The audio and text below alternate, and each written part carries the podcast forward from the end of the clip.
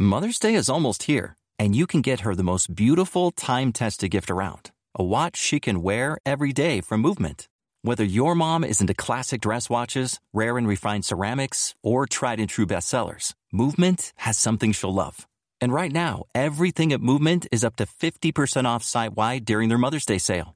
A watch is a gift that celebrates all the time you spent with mom, and a Movement watch is even more than that.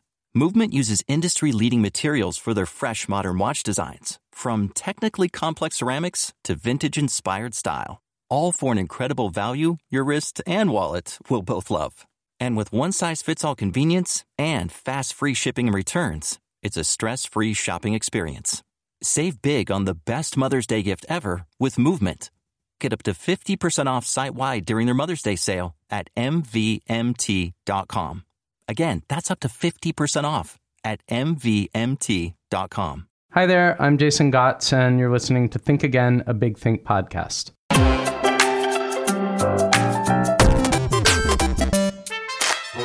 I don't even know where to begin with this one. You've probably heard of Cambridge Analytica. Maybe you know they're a company that did some nefarious things involving Facebook and the 2016 US presidential elections. If you're anything like me, you don't know the half of it. If you get through this episode without wanting to move to a remote hut in the Arctic Circle, I will personally refund this hour of your life. My guest today is Christopher Wylie, author of Mindfuck, Cambridge Analytica, and The Plot to Break America. In high school, he found himself on the outside of lots of social circles. Computers and hacker culture gave him community, identity. From there, it's a long, strange trip through progressive politics in Canada to military psyops in London to helping Steve Bannon and the billionaire Robert Mercer build the most powerful psychological weapon of mass destruction in existence, as Chris describes it. One that very likely won the presidency for Donald Trump and the Brexit vote. Chris was 24 at the time. When the scale and the consequences of Cambridge Analytica got too big to ignore, he turned whistleblower, and none of our lives, his definitely included, will ever be the same. Welcome to Think Again, Chris. Thanks for having me. The thing that stands out for me, like having read your book, I mean, first of all, I, there was a lot of information in there that I didn't really know before I'd heard bits and pieces, and but the very kind of peripheral and provisional way that most of us follow this kind of news when it comes out, like Yeah. I mean, that I had only grabbed bits Yeah. and pieces. And the matrix like way that all of us, like how easy it is for all of us just to kind of slip back into the stream of ordinary reality and social media, Yeah. even when things like this happen. Yeah. I mean, that was a big motivation later to, to actually write a book because, you know, I had spent two years of my life working with journalists, working with law enforcement, working with investigations all around the world. And the story did get a lot of coverage. But when you're writing in the New York Times or the Guardian, and they did a fantastic job, you've only got so much real estate on your page Right. to actually write about the story. And so, one of the things that I found really frustrating, just generally about it, was that there was so much more to what the company was doing than was actually explained to people. Because so often the story was just sort of like something sketchy happened with Facebook data. There's this pink haired guy, and like it has something to do with like the alt right and Russia's involved, I think Right. like and it's like okay yeah you've hit the sort of top line notes but like but like let me now explain to you and walk you through how does this work and what does it you know one of the things that i really wanted to do when i when i watch you know american media you know cnn or nbc or whatever so often i'll hear people talk about russian interference right Right. but very often people don't actually explain like what is that or data misuse but like what is it and why is it why is it bad? And so one of the things that I really wanted to do was just explain in this sort of journey that I had what is it? Why do you need to be worried about what an algorithm can do? Why do you need to be worried about pervasive surveillance in our society? You know, why do you need to be as worried about what that app on your iPhone is doing as what the NSA is doing? Let's talk a little bit about this psychological modeling, which is very much the heart, Yeah. heart of this thing. Like Yeah. the early insight that you maybe first encounter with the Obama campaign hmm. that voters are voting based on temperament, on identity, on kind of psychological profile. These are the things that motivate people to act, not kind Yeah. of big demographic buckets, right? Yeah. and then from there to what what it means to try to create you know a psychological model of a society that an actual society that you can then poke around. The way I think about it is imagine you're on a blind date and you go and you meet somebody and you know they talk about all the music that you listen to and how they love it and all the TV shows that you watch and you know they know some of the same people and they hang out in the same places and oh my god this this person is perfect for me. Oh, this is great. Like I finally found like the one. Right.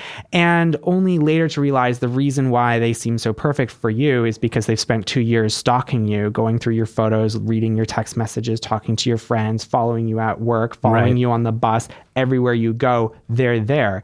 And that's both what Facebook is and also what Cambridge Analytica did. They just did it at scale. And when I started working um, at the company, I was recruited originally for a military contractor before Cambridge Analytica. SCL, SCL. Group. Yeah, before Cambridge Analytica was in existence, when it was just a twinkle in Steve Bannon's eye, we were a military contractor that was looking at how can we build modern defenses online to extremism. When you look at ISIS, for example, which was just bubbling up at the time, um, This is around what year? it's like that you 2013. joined SCL? Yeah. okay. Um, so back in sort of the early days, it was recruiting online. It was disseminating its ideology online. It was organizing online. ISIS was a mobile first, digital first brand in a way, if you Right, can think about sure. it like Yeah, that. yeah, yeah. And one of the problems with the US military historically is that because it has these giant budgets, you've got generals with unlimited funds and they're like boys with toys. They want to buy big phallic shaped things that blow up. And when you look at ISIS, for example, or e- indeed Russia, which actually the dirty secret about Russia is that half of its nukes don't work and it can't actually afford a large scale conventional military force anymore is that something that's a hell of a lot cheaper is to get whether it's data scientists, psychologists, tech people Right. in a room. You take the price of one nuclear missile, right? And you can have an entire warehouse of hacker people. And so a lot of less conventional warfare that we're seeing now emerging in the past sort of one or two decades is actually because of this resource constraint. That and makes you yeah. can't shoot a tank at the internet. So one of the things that the American military was really struggling with was that it has lots of nukes, but like nukes aren't going to help protect you from radicalization around the world. And the other problem that the military had and still has is that because somebody like me, pink haired nose ring dude who kind of sachets into the office when he feels like it, and um, of course does not smoke any weed. Um, um, I, I can't I can't remember if it's legal here or not. That's, Um, that's because of the weed that you don't smoke. Yes, exactly. um, you know, uh, so I, I couldn't I couldn't work in any kind of cyber operations for the military, right? Right. And also because you can go and work at a big Silicon Valley company where you get paid to sit in a beanbag chair all day and you know think about things and program stuff that you want to. There is a huge gap in American and more broadly Western defenses when it comes to cyber and information operations. Got you. And so when I started at SCL Group, I got recruited. I was doing my PhD in fashion trend forecasting. Right. Oh, and I want to break in here. I'm sorry. And I want to say two things. One is that when we're talking about militarized tech Yeah. operations, we're talking about two things. There's there's hacking to disrupt and to get information on the one hand, and then there's psyops, propaganda dispersal. Yeah, and and people kind of often like conflate hacking, which is with sort of propaganda and all that, and they're actually very different Right. operations. And so when I started at the firm, the reason why I got recruited is because there weren't that many people who were researching how to use AI and data to forecast movements in culture. And when you Which think you about were doing in political campaigns political campaigns, and then I moved into fashion and w- started looking at fashion trends. Right. Um, and identity and all that kind of stuff. And that appealed to this military firm because at the time DARPA, which is the US military's research agency, was funding lots of R&D work in how to map out how narratives spread online. And one of the things that I talk about in the book is just this kind of random coincidence that one of our clients who was working at the US Air Force at the time was sitting on a plane with some of the some associates of Steve Bannon Right. and they were in economy because I guess it doesn't pay well or something, and you know, and as I guess some people do, it's like, oh, I've got the middle seat, so I'm going to just chit chat away.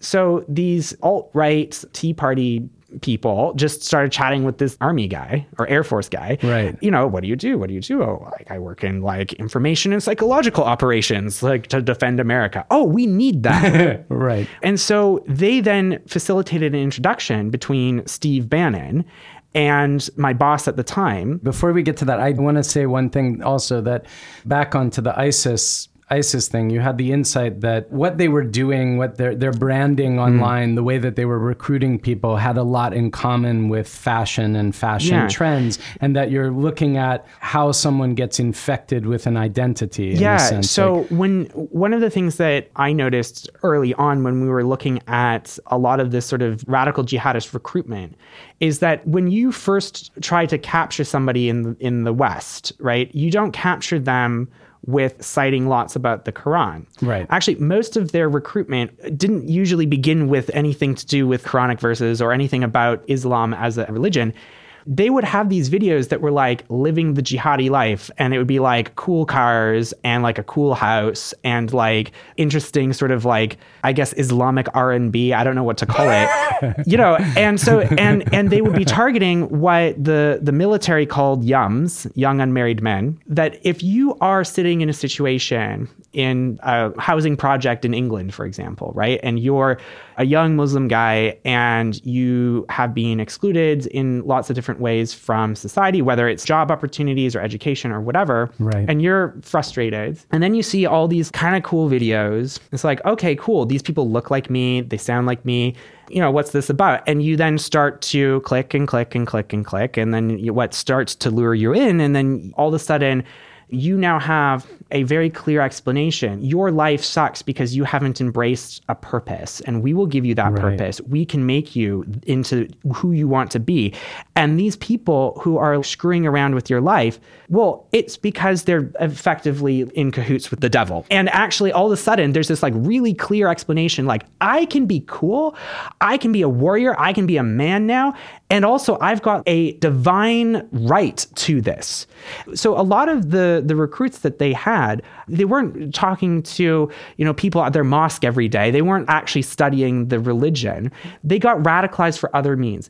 When you look at what Cambridge Analytica did in the United States, right, where there was a method to Steve Bannon's madness for trying to acquire this company. And I should tell the people, I should tell tell the audience that like the impetus. I mean, Steve Bannon introduces you meet Steve Bannon. Steve Bannon introduces you to Robert Mercer, the billionaire. Yeah. But it's Steve Bannon's dog in the fight. Is he just needed a, money cul- guy, culture war. He yeah. wants to. I mean, Steve Steve Bannon. You know, at the time he was the editor of Breitbart. Right. And Andrew Breitbart, before he died, his sort of founding vision was that politics exists downstream from culture. So if you want to make any change, change culture. Focus on culture. Ignore the like day-to-day political dogfights because if you create an enduring change in culture politics will just flow from that. And that's originally what breitbart was set out to do. The problem was that breitbart became effectively just a hate blog for like straight white dudes who can't get laid. Marginalized and ignored by yeah, the mainstream a lot like the young unmarried men that the military was worried about who were being targets of you know radical islam. Right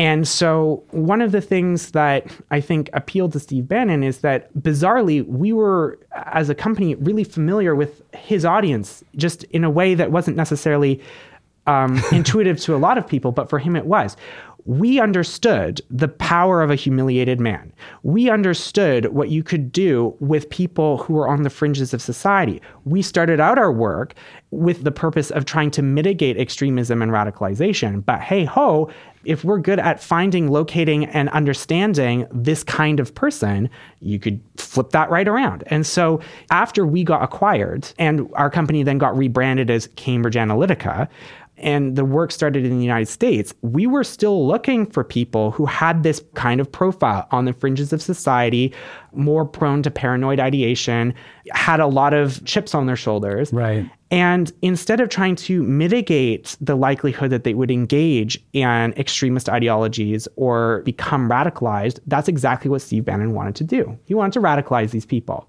It's just instead, it's the alt right. And initially, you didn't, you know, in order to do that, you need to ideally, I mean, you can, propaganda has existed for since the dawn of time ever. Yeah. You know, you could drop leaflets on people as you, as you Yeah. point out in the book. And certainly Nazi Germany had its own effective means of Yeah.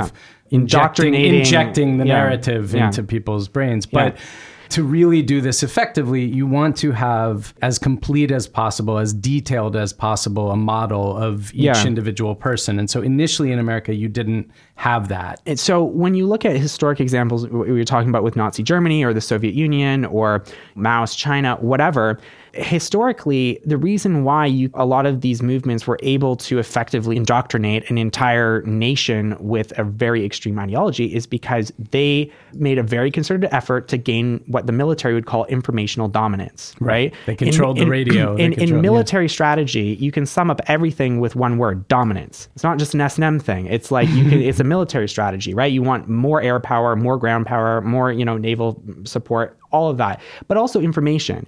And so you know the Soviet Union worked or Nazi Germany worked because you turn on the radio, it's what they want you to hear. You turn on the TV, you read a newspaper, you talk to people in the town square. There's a narrative. They control that narrative. And in the West, that historically would have been very difficult to accomplish when you have diverse media landscape, you have editors. Well, you now have this thing called social media, which is now everybody's entry point into finding information. You have the internet. And so you can now accomplish the same objective that every kind of autocratic and authoritarian regime in history has tried to achieve informational dominance. You just dominate a specific cohort of people. You identify them and then you invite them into channels of information that you can influence, and then you can start to feed them stuff. The difference with radio, for example, or television is that it was only one way. So you could kind of bombard the populace with Yeah. messaging and maybe it Yeah. would infect you know it would probably infect a, a number of people but now we are giving our whole lives we are giving the details of our interests and robust pictures of ourselves so it's a two-way conversation Yeah. you know, and yeah. so imagine you're sitting in your living room and, you know, it's late at night and you're just randomly clicking on stuff as everybody does. And you just see this sort of ad like, oh, what's Obama going to do? Or like, it might not even be, you know, that obvious Right. to you. You click on it. And then it's a page or it's a group or whatever. And you're seeing a lot of people having conversations and you join it. And then you start having conversations with people and you start seeing, you know, hey, like, thanks for joining the group. Have you checked this out? Oh my God, can you, can you believe what they're doing? And so you start clicking on stuff and you start seeing lots of people or things that seem like people talking about stuff on groups and pages Right. about all these things. And because of the nature of the way a lot of social platforms work, which calibrates your news feed based on engagement, right if all of a sudden a platform's algorithm working behind the scenes notices that you're like clicking on a lot of this kind of stuff, well, it's going to change your news feed so you start seeing more of it because mm-hmm. this is what makes you unique and this is what's going to engage you. So then you've got companies like Facebook or Twitter or whatever doing half the work for you because their AI is geared just towards engagement, right? Right. So you start clicking, you start seeing it everywhere. And once these groups would get to a sufficient scale, the company Cambridge Analytica would invite people to go to events, come in and actually meet people. And which may or may not have a moderator at all no, it might just be yeah. it, to you looking at it. It seems like it's just a bunch of guys who care about particular things, and like they're gonna go meet at a coffee shop, and like, oh, I've been following this group for months now, and like I'm gonna meet some people, right? And so all of a sudden, what started as sort of this like dabbling in a digital fantasy, now you are face to face with people who sound like you, who talk like you, who care about the same things like you. And they're like a plumber, electrician, a teacher, your local pharmacist, like whatever. They don't have an agenda. Right. They just care, right? Like you. It's more effective. And- Nobody, and- there's no power or structure trying No. to convince you. like- Except what they don't realize is that they've all been put there for a reason, Right. right? But when they start hearing face to face these people who don't have an agenda, and then they turn on CNN or read, you know, the Washington Post or whatever, and like they're not seeing anything in those forms of media that they're literally like everyone around me, my neighbors are talking about this. I see this everywhere online, and I turn on like CNN, and they're not talking about any of this. Why? Because they have an agenda and they're fake news. Right. It's CNN, NBC, the New York Times, WAPO, whatever. They're the propaganda. They're the fake news. My neighbor, the plumber, is telling me, who doesn't have an agenda, he's not paid to say this, he's being honest. And these people aren't being honest. That is really important because if you want to catalyze an insurgency, if you want to radicalize people, and you look at all kinds of extremist groups and they all use the same kind of strategy, you first have to isolate. If you can't isolate a person from other sources of counter narrative, Right. then it's not going to be effective. I so see. you have to destroy trust and have people, you know, it's the same with ISIS or different groups. Stop meeting your friends. Stop talking to your parents. Stop talking to these people who are going to tell you that this is wrong because they've got an agenda. We're telling you the truth. And it's the same way with the alt right. Stop listening to the news. Stop listening to experts. Stop listening to all these people. Listen to us. Listen to your neighbor who doesn't have an agenda. And once you isolate those people, then you are more secured in building your insurgency because no matter how many experts are thrown at them, how many facts are thrown at them, they're just not going to believe it anymore. Hmm. And at that point, once those people start building relationships with each other, then an organic movement starts to form. And the whole role of Cambridge Analytica in Steve Bannon's vision for the alt right was to seed an insurgency in America. And, and that's really what I found so appalling about it is that Cambridge Analytica took the same research and the same tools that we were developing to protect our democracies from infiltration from radical groups Right. and inverted it to promote radicalization. And you liked Steve when you met him. Like you had a lot in common. Like when, when you talked to him it's, at first. it's sort of weird to say, but yeah, like you know, You found thing, him to be a fellow he was, nerd, He was, uh, like- you know, he like reads Reddit. He like knows about like World of Warcraft and like gaming. Judith Butler, and Foucault. yeah, Judith mentioned? Butler. Yeah, we like- talked about like the performativity of identity at the same time as talking about like poning people online. And so this guy who you know is kind of a gross, portly man with a really terrible dress sense, where he'd wear several shirts all at once. at the same time, he was just fascinating to talk to. And you, know, you- this is and it's, Yeah, it's yeah. important to remember this is before Steve Bannon. I didn't even know who he was. Right. I was told he was Steve from America. Go meet him at Cambridge. I'm like, okay, cool. He's here for some academic event, and he's some guy who's interested in politics or whatever. And we just had a chat. And it was after that chat that he then went back to Robert Mercer and said, "You need to buy this company." And, Mercer's dog in the fight is that he would want Republicans elected long term. I mean, it's not he, He- didn't have the same vision Bannon No, did. Bannon exactly, had a much deeper vision. Yeah. But once you become a billionaire, there's not that many things that you can do that are like a challenge anymore. Right. Because you can like, there's only so many airplanes that you can buy or like giant yachts or companies. And at some point, you need like a challenge. And one of the reasons why a lot of billionaires start to move into politics is it's something that you can't, money helps a lot, right? And your connections help a lot, but you can't just buy stuff. You can't Right. just buy a government. Right. And so for him, I think, you know, this is a guy who like plays with like making model cities and model trains and stuff, right? And for him, it's like, and, and his background, he's a computer scientist. Right. You know, his hedge fund was one of the first hedge funds to really properly deploy AI to make money. And so he made his billions through math, through modeling. And it's the guy who likes to model stuff. And so this is kind of an interesting engineering experiment. Right. If you get enough data on everybody, could you create a like a replica of society in the same way that I have my, you know, replica train set in the basement? Could I create a computational replica of society? And then could I play with that in the same way that I would play with a model train set? And the way they structured it, what it meant was because it wasn't a PAC, it wasn't a super PAC, Right, it wasn't right, a campaign, It's it wasn't anything. yeah. Right? if I put in twenty million dollars into this thing, I'm an I'm a shareholder who's investing in my company. I'm not donating to a PAC, so I don't have to declare what I'm doing. I can keep this on the DL, right? And so all of a sudden, you had this just perfect confluence of people. The money guy who was interested in modeling society and like understood math really well, understood programming really well and had a certain kind of academic interest in what we were doing. You had Steve Bannon, who intuitively really understood how cultures change and had the sort of like motivation to like do something big.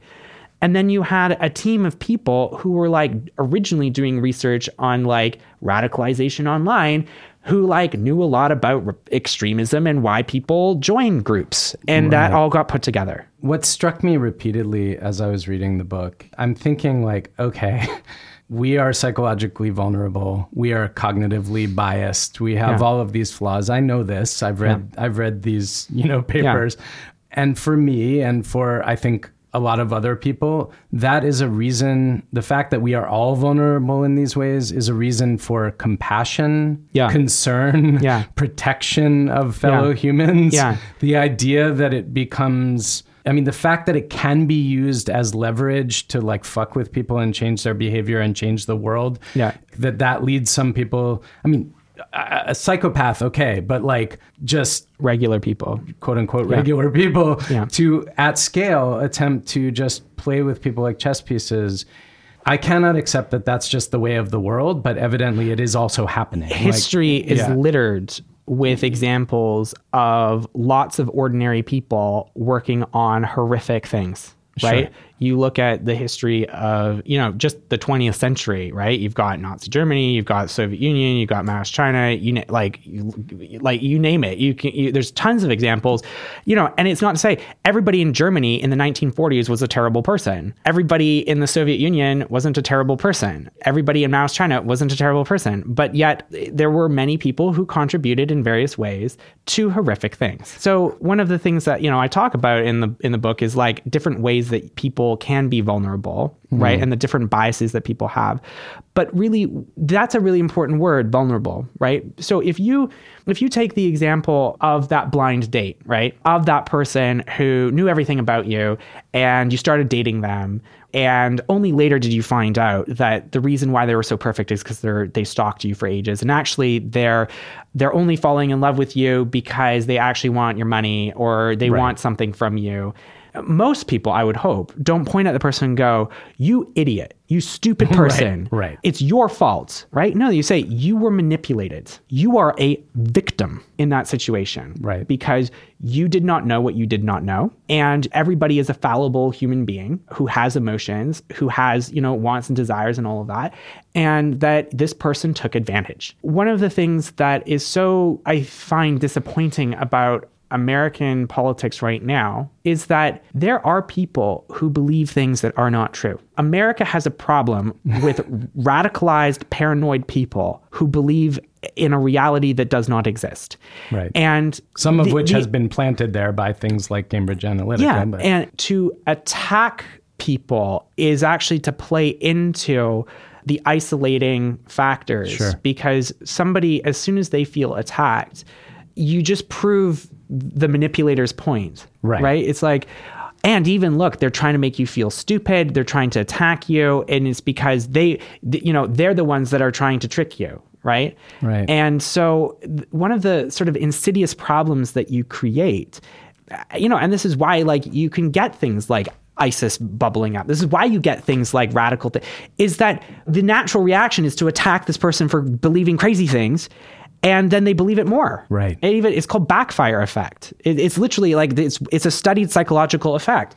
And the really kind of worrying thing for America is like the more vicious the political discourse gets, the worse it's going to become. it's Right, going in one direction. we have to resist the paranoia. We have to resist the tendency Yes. to th- see the world as like, okay, this is a this whole And, thing. and is this a- is not to say to know. mollycoddle people who believe in a paranoid racist ideology, but what it is to say is that this is all happening on a platform. And right now, you've got companies like Facebook going, trust us, trust us, we know what we're doing, and the problem just gets worse and worse and worse. and And, hey, worse. look, it's all your friends anyway. It's just it's a know, happy it's- club. And and, like, yeah. and when I look at Mark Zuckerberg, I feel like you know in the Wizard of Oz where there's like Oz and there's like that guy Yeah. behind the curtain. Yeah, He's like, "Don't look here," you know. And I and I, I really do feel like it. It's like I there there are so many fundamental problems with the way that platform operates, and we have literally entrusted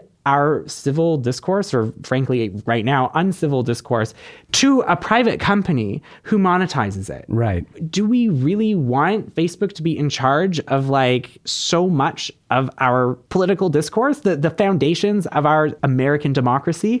It happened o- overnight, and it happened because we because there was there's a lack of transparency because it feels like one thing. Facebook feels like one thing, but it is What, something what it's allowed else. to d- different you know actors and candidates to do is when you think of the the old notion of public discourse in, in the town square, right? Like the public forum, right? You're Right. like in a town and there's like a soapbox and like I don't know, it's like old timey, so everyone's wearing wigs or something. and it's like, all right, it's like, you know, John Adams' turn to go and stand on the soapbox and talk about whatever, right? And but in that, there's some really important things that are happening, right? You've got people standing there and they're hearing the same thing. They all know that others are hearing the same thing. Right. And in that audience, you might have an opposing candidate. You might have a journalist or even just like Joe Blow, who's a guy who knows a thing or two about what this dude is saying. And if that candidate lies, because politics is one of the, the, the least honest uh, areas of our society, Sure. in that situation, right? The opposing candidate can say that's not true, or there's more to that story. A journalist can write about it. The audience can talk about it amongst themselves. They know what's happening. But what Facebook and other platforms have allowed to happen I got to interject and say also in the town square, everybody knows each other. They see each other at the dance. yeah, they have to. They kind of have to, at the end of the day, you know, be Live neighbors together. Yeah, exactly. But what Facebook has allowed to happen is, if I'm standing there as the candidate and you're listening, I can now become invisible. Mm-hmm. In fact, this town square no longer it's no longer obvious that I'm here because I'm a ghost and I can go invisibly and whisper into everybody's ear. And the people going about their business in this town square don't realize that other people are being talked to.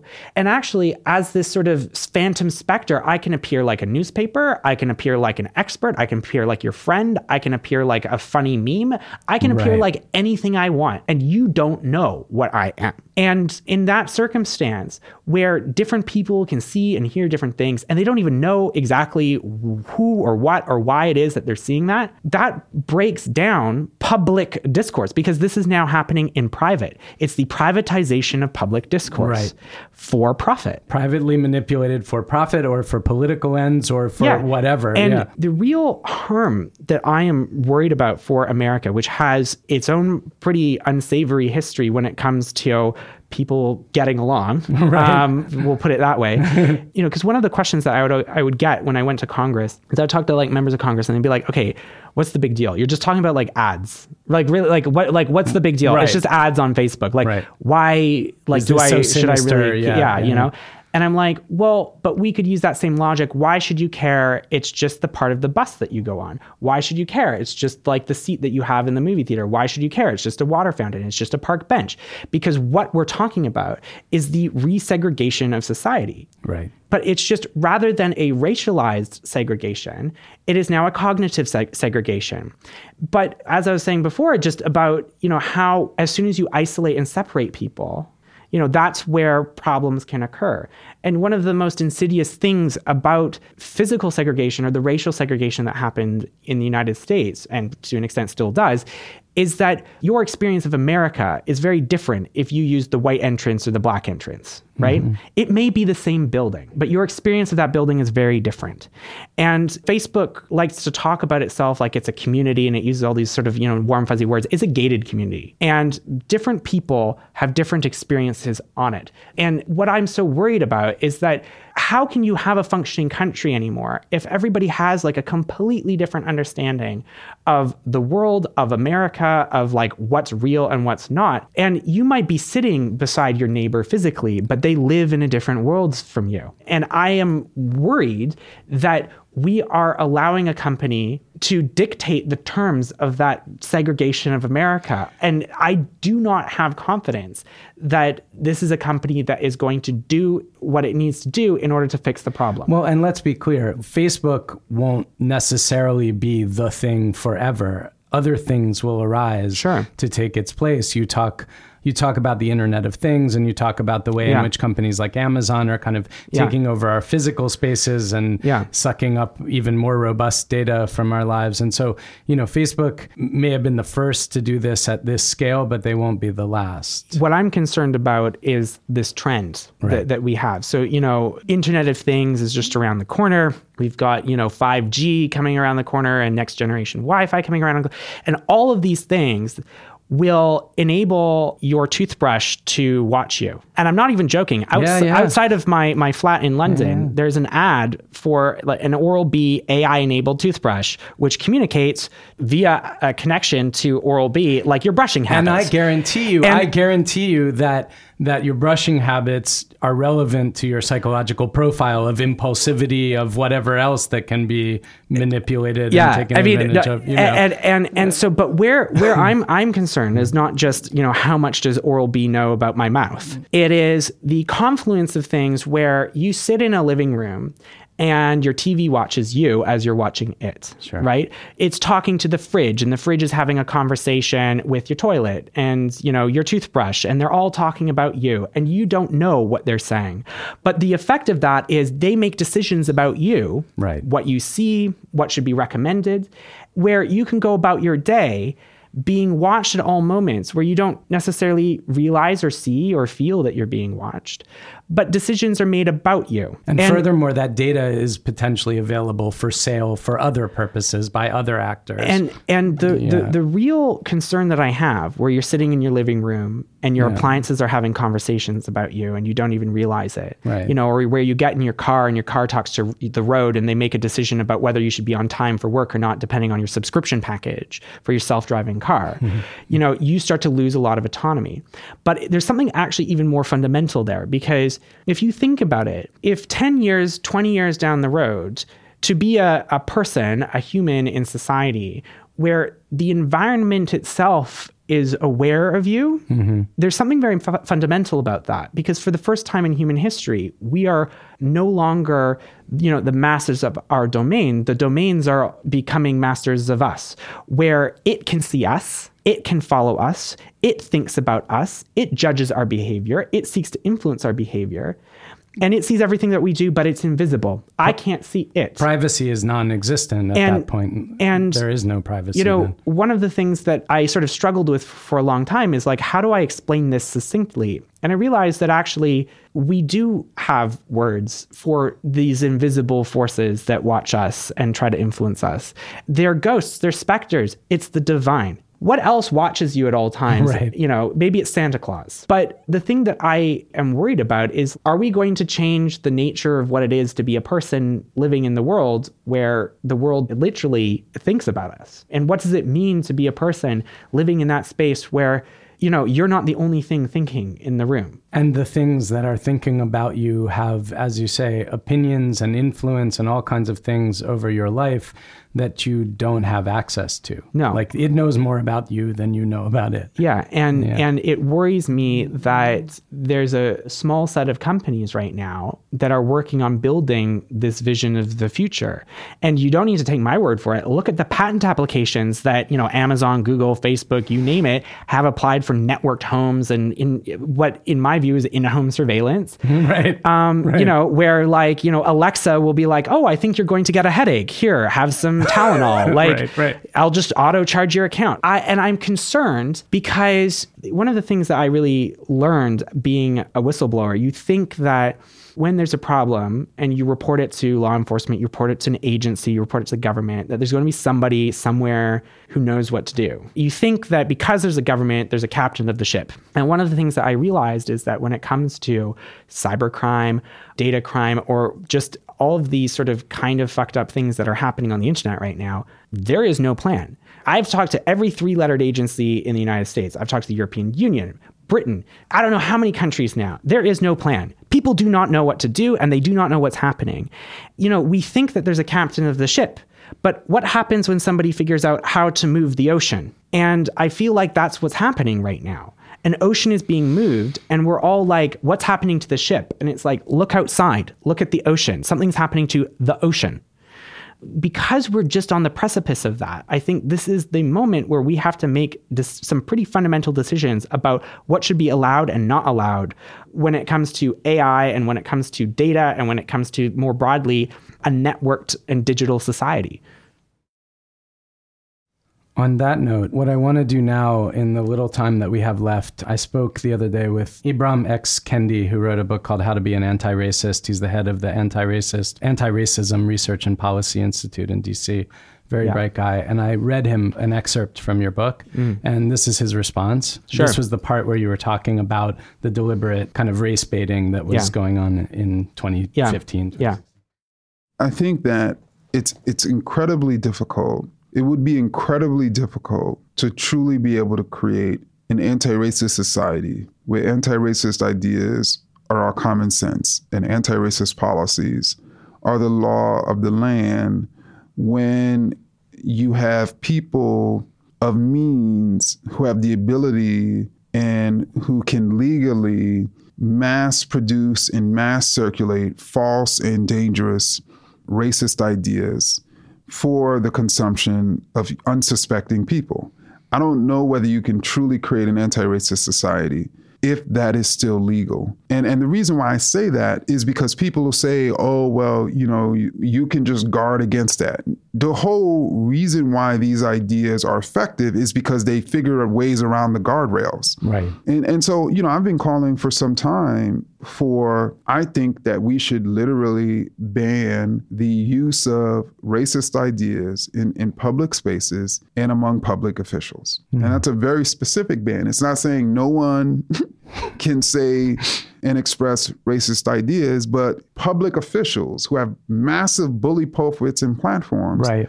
Who have historically used racist ideas that they didn't even believe to manipulate Americans should not continue to have that ability. And in public forums like social media, these are not places and spaces where false and dangerous ideas that can lead to people being mass shot should legally be able to circulate. But people say, oh, well, you know, that's an attack on free speech. Right, or they catastrophize and go to the like slippery slope argument, whatever. But they're doing it in Germany, like you said. Yeah, and, and to me, it's it's that is not an attack on free speech, just as gun control is not an attack on the Second Amendment. This is trying to figure out a way to ensure that people have the ability to speak and that their speech is not going to mass harm people. That's the same thing with the Second Amendment. How do we figure out a way in which people have the ability to buy guns, but then simultaneously ensure that they're not going to mass kill and kill people with those guns? That Right. to me is the happy medium we should be trying to get to with both of these amendments. So, I mean, we just have a few, you know, maybe four minutes left or whatever. But I, yeah, I'd like to hear your thoughts on Yeah. that in light of what. what Yeah. wrote So, you know, I, I think there is a structural problem that we have. One of the problems I've found having gone to Congress and talked to, you know, members of Congress and, and decision makers about the discourse and narratives that are emerging online is they often talk about these are services, they're free services, and they just verbatim all say the same thing, but can the law really keep up with technology? Blah, blah, blah, blah, blah. And Right. one of the things that I realized was that these are lines, first of all, being fed by lo- countless numbers of lobbyists Tech lobbyists, yeah. from Silicon Valley Yeah, yeah. because these are not services. These are architectures. When you look at the job descriptions of most people in Silicon Valley, it's not like service and customer relations manager. It is engineer, it is architect. Right. They're the builders of extractive environments that trap us within them. And when you listen to people in Silicon Valley talk about their creations, they often use the words, you know, like ecosystem. Right. Right? It's a digital environment. There are clues, very important clues in the words that people in tech use to amongst themselves to describe the tech that they're building. Right. Versus the words that lobbyists use when they go to Congress right. these are not services, they are architectures. And the reason I say that is because there are countless examples of engineering, you know, whether it's in aerospace or chemical engineering or in medis- medical research, nuclear power plants. Those are all complicated pieces of technology that the law regulates for safety. And the reason I say that is because we we currently treat the internet for some reason and social platforms for some reason as if like oh, because it uses software or because it uses code, like the law will never be able to touch it because it'll just keep advancing. Right. Well, you know what? Like nuclear power plants are complicated, cancer care is complicated. Right, right, like, right, you know, even like chemical engineering for like, you know, fertilizer is like complicated, right? But we've got regulators in place saying if you want to innovate, you've got to consider the safety of society before you before right? Before you release you know your product your medicine your technology into the consumer market. Right. and that's a really important point. And so to what he was saying to me it's not just an issue of like how should public officials or people in you know with with large platforms how should they talk? It's like no no no what should these architectures be enabling right? and when you look at the notion of a building code or engineering standards right there's engineering standards for aerospace. Sure. there's engineering standards for medicine with you know chemistry. And you have to show that you've considered the safety. And you've done trials you know before you can release a medicine if you are an architect of a physical building, you cannot make an unsafe building without fire exits and just slap some terms and conditions in a book outside and say, well, you know, I built this building without fire exits and the doors lock and it's a maze. And, you know, there might be like mm-hmm. psychos all, all filled out, you know, in this maze. But like they should have read the terms and conditions outside. And I feel like this is what we're doing. We're letting, because we are not acknowledging that these are architectures, that we are letting these companies get away with building unsafe things. And they are unsafe. When you think about the rise in school shootings, when you think Right. about the, the, the rise of, you know, mental health disorders, when you think about even what happens when you put something like Facebook in Myanmar, and the result is scaled hate messaging, which then results, you know, and this is not me, this is the United Nations saying, results in ethnic cleansing. That is safety. And the fact that these companies, when they come out and they say, oh, you know, we'll try harder next time, and the internet is really complicated, and, you know, we can't always know, like, when somebody is going to film live a mass shooting or not. And I'm like, that is the very reason why I'm saying you should not be in charge. Because if you're saying we don't actually know what's going to happen when we build these things and it's not our fault, what I'm saying is, well, somebody better make it your fault. Right. Because you better do your research beforehand and understand the impacts on people of what you're building, the technologies that you're building, before you just unleash it into this mass experiment that you've created that has resulted in harm. I think that there's a more fundamental issue, which is we need, to, yes, like look at speech, look at, you know, the limits of where we tolerate and where we don't tolerate hate speech. But also more fundamentally, look at the architectures that are enabling it. These companies are powerful and they're rich, but I do think that your book is an important salvo in this war. Um, thanks so much for coming on Think Again today, Chris. Cheers. Thank you for having me.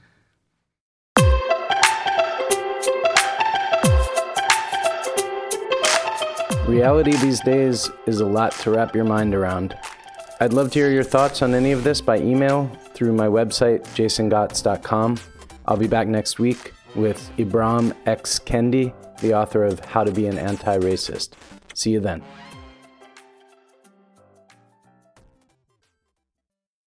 Our kids have said to us since we moved to Minnesota, we are far more active than we've ever been anywhere else we've ever lived. Moving to Minnesota opened up a lot of doors for us. just this overall sense of community, of values that, you know, Minnesotans have. It's a real accepting, loving community, especially with two young kids.